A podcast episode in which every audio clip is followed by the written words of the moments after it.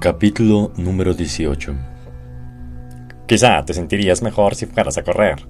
Yo tengo mucha más energía ahora que empecé a ejercitarme. ¿Te lo había comentado?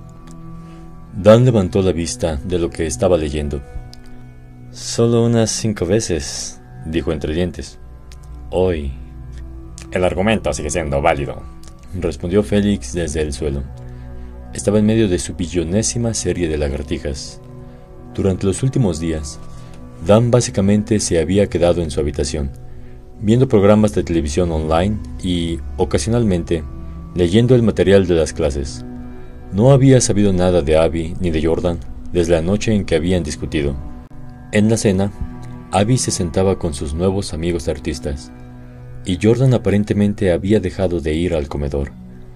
Así que Dan había comenzado a sentarse con Félix, y tenía que escuchar a su compañero de habitación hablar de cuánto estaba disfrutando todas sus clases y cómo desearía que el curso durara más de cinco semanas. Al menos uno de ellos se sentía así. 75, contó Félix. Hizo una pausa sin aliento y cambió a una postura de rodillas. Tenía las palmas de las manos rojas por el piso. Eres bienvenido a acompañarme en el gimnasio esta tarde te levantaría el ánimo. Te ayudaría a pensar en otra cosa. Dan admiraba su determinación. Los batidos de proteínas y las visitas diarias al gimnasio rápidamente estaban transformando el físico flacucho de Félix en un cuerpo digno de el club de la pelea. Seguía siendo delgado, pero Dan no querría buscar un altercado con él en un callejón oscuro.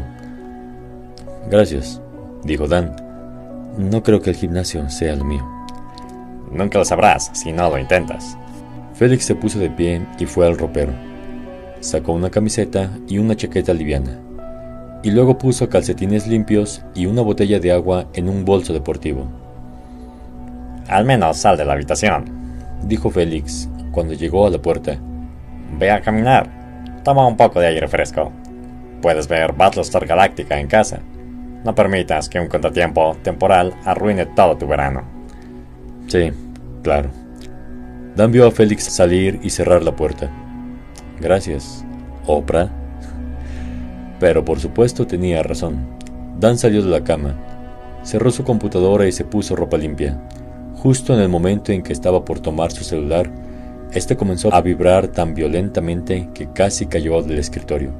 Dan lo alcanzó a tiempo y se sintió aliviado al ver que decía mamá en la pantalla. ¿Hola? Cariño. La voz de su madre casi no se oía por el sonido de la televisión de fondo. ¿Alta voz? preguntó riendo. ¿En serio?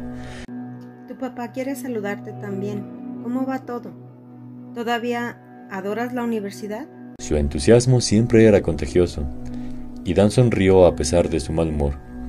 No es, no es realmente la universidad, lo sabes. Lo sé, lo sé, pero igual. ¿Están? Hola, campeón. Hola, papá. Se apretó el tabique de la nariz y comenzó a caminar de un extremo a otro de la cama. Sí, sí, todo anda bien. Todos son súper amables y las clases son geniales. ¿Cómo está Abby? Preguntó su madre. Desde luego, fue lo primero en lo que pensó. Bien, es una artista increíble. Y resulta que Jordan es una especie de prodigio en matemáticas. ¡Qué bueno! Más que feliz, Sandy sonaba aliviada. Solo queríamos llamarte y avisarte que te enviamos una caja con algunas cosas deliciosas. Creo que ya debería de haber llegado, pero no sé cómo es la situación del correo por ahí. Hay suficiente para que compartas con Abby y Jordan, si les gustan las galletas y los dulces tanto como a ti. Eh, gracias, mamá. Espero que no esté estudiando todo el tiempo, dijo su padre. Disfruta el verano, ¿está bien? Lo haré, respondió Dan, y lo dijo en serio. Buscó su abrigo con la mirada. Oigan, debería ir a buscar esa caja. Ya se está haciendo de noche. Bueno, Dani, avísame cuando la recibas. Te extrañamos, te extrañamos todos los días. Gracias. Yo también los extraño. Colgó. Se puso la chaqueta y salió de la habitación por primera vez en todo el día. La noche estaba agradablemente fresca. Caminó por el jardín, donde G y sus amigos de la orquesta estaban tocando música sobre la hierba. Se tomó su tiempo para escucharlos. Por primera vez en días, sintió que su ánimo mejoraba. Cumplió la promesa que les había hecho a sus padres y se dirigió al sector académico. Sería agradable recibir algo de su hogar. Además, tenía tanta hambre que podría comerse una caja entera de galletas. En el jardín, frente al comedor, un consejero estudiantil guiaba a un grupo de estudiantes en una clase de yoga sobre el césped. Dan los rodeó y caminó hacia la entrada lateral del edificio. En una tienda junto al comedor, que a la vez era un centro de estudiantes, había apartados postales para cada estudiante. Dan encontró el suyo en el grupo central, el número 3808. Se agachó y miró por la pequeña ventana, y se sorprendió de ver que estaba bastante lleno. Utilizó la pequeña llave que le habían dado el día que había llegado, y abrió la puerta para sacar todo. Efectivamente, había un trozo de papel verde que decía que podía retirar su paquete en el mostrador de correos. También había algunos folletos de la universidad, la mayoría con información para estudiantes que estuvieran interesados en solicitar inscripción. Había un dibujo hecho por Abby en la parte de atrás de un trabajo.